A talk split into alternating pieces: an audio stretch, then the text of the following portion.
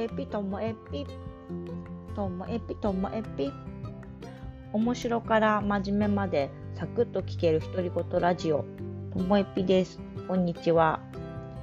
えっと今日はちょっとあの今までと雰囲気を変えてこうラジオの限界に挑戦したいなと思いまして。何日か前にあの ラジオで私の数字愛を語ってメモそれとかなんか言い始めたと思うんですけど今日はラジオでクッキングということで、まあ、作りながらではないんですけどレシピのご紹介をしたいと思います。これで本当に作ってみたくなるのか伝わるのかどうかが気になるところなんですけどもえと言いますのも今日あの目黒のあのパン屋さん朝日屋さんで、えっとフランスパンを買ってきて、フランスパンがあると、まあ、フレンチトーストを作りたくなるんで、明日の朝、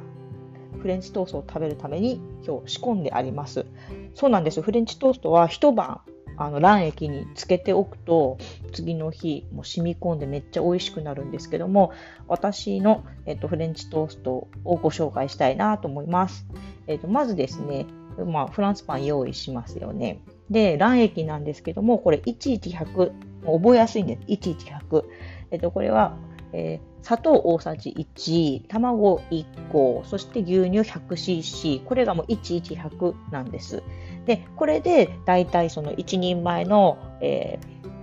ー、フランスパンの2切れ分だなっていう感じです。で、えっと、今日は、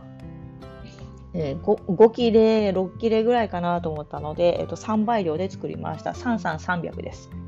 で、えっと、砂糖はなかなかあの溶けないので、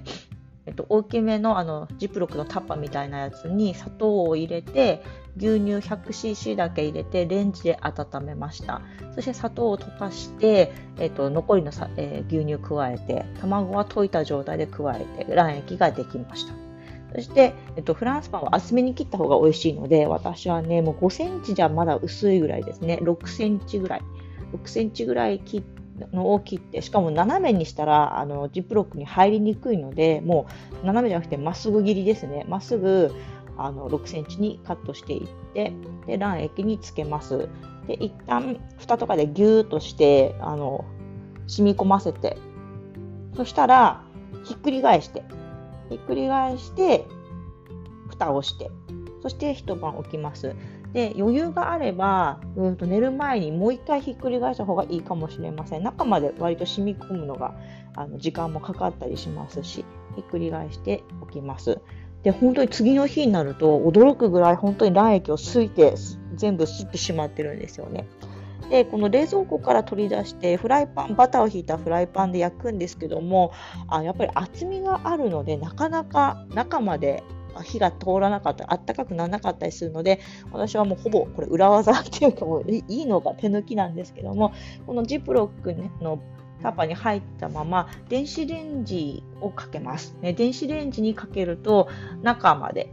うんと暖かくなるので、え、ー、と、大体そうだなうんと、2切れだったら、まあ、1分半ぐらい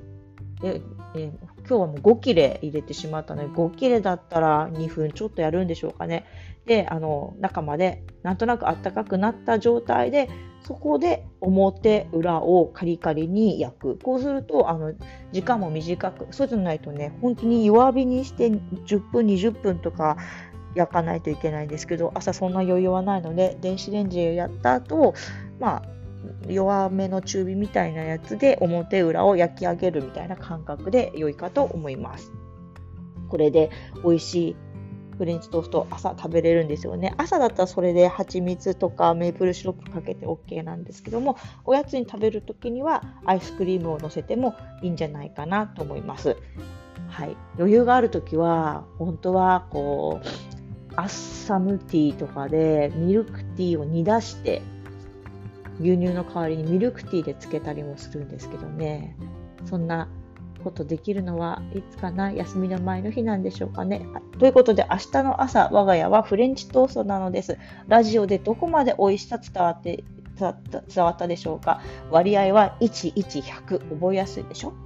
皆さんもどうぞお試しください。あ、食パンでも美味しいですよ。食パンでも十分美味しくできると思います。さようなら。